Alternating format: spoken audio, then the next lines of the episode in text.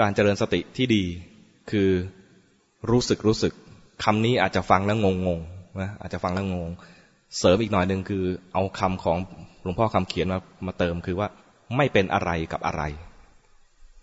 รู้สึกรู้สึกเฉยๆไม่เป็นอะไรกับอะไร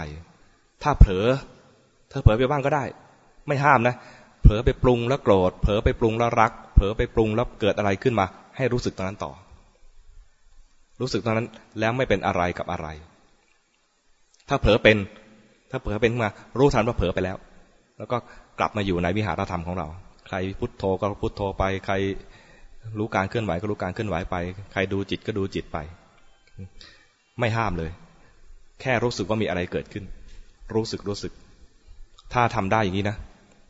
ไม่นาน แล้วอะไรก็ได้ อะไรก็ได้ที่มากระทบให้รู้สึกเนี่ย จะเป็น รรมเทศนาหนึ่งชั่วโมงครึ่งหรือสองชั่วโมงที่อาตมาพูดไปเนี่ยก็รู้สึกรู้สึกไปนะจบคำเทศนา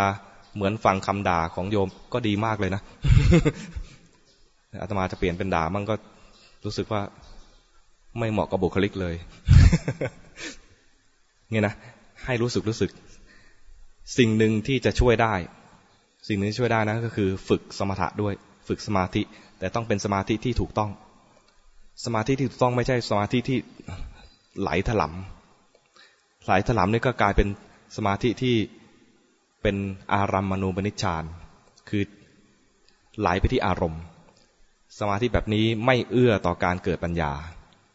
ต้องเป็นสมาธิที่รู้สึกตัวตื่นขึ้นมา มันก็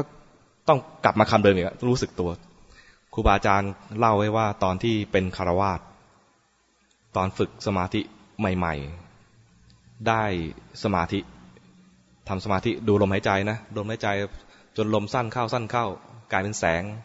พอเป็นแสงขึ้นมาก็ส่งออกไปดู ส่งออกไปดูเห็นสวรรค์ เห็นสวรรค์แล้ว นึกขึ้นมาว่า เอ๊ะถ้าเห็นสวรรค์แล้วก็นรกก็น่าจะเห็นด้วย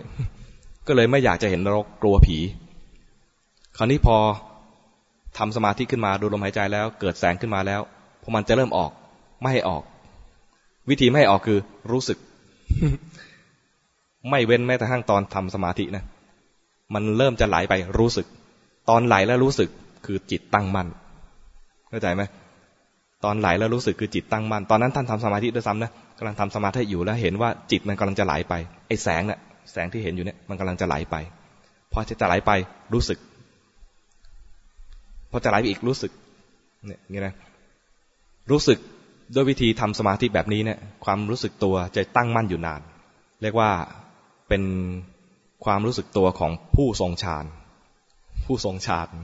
ทรงฌานและทรงฌานที่ถูกต้องด้วย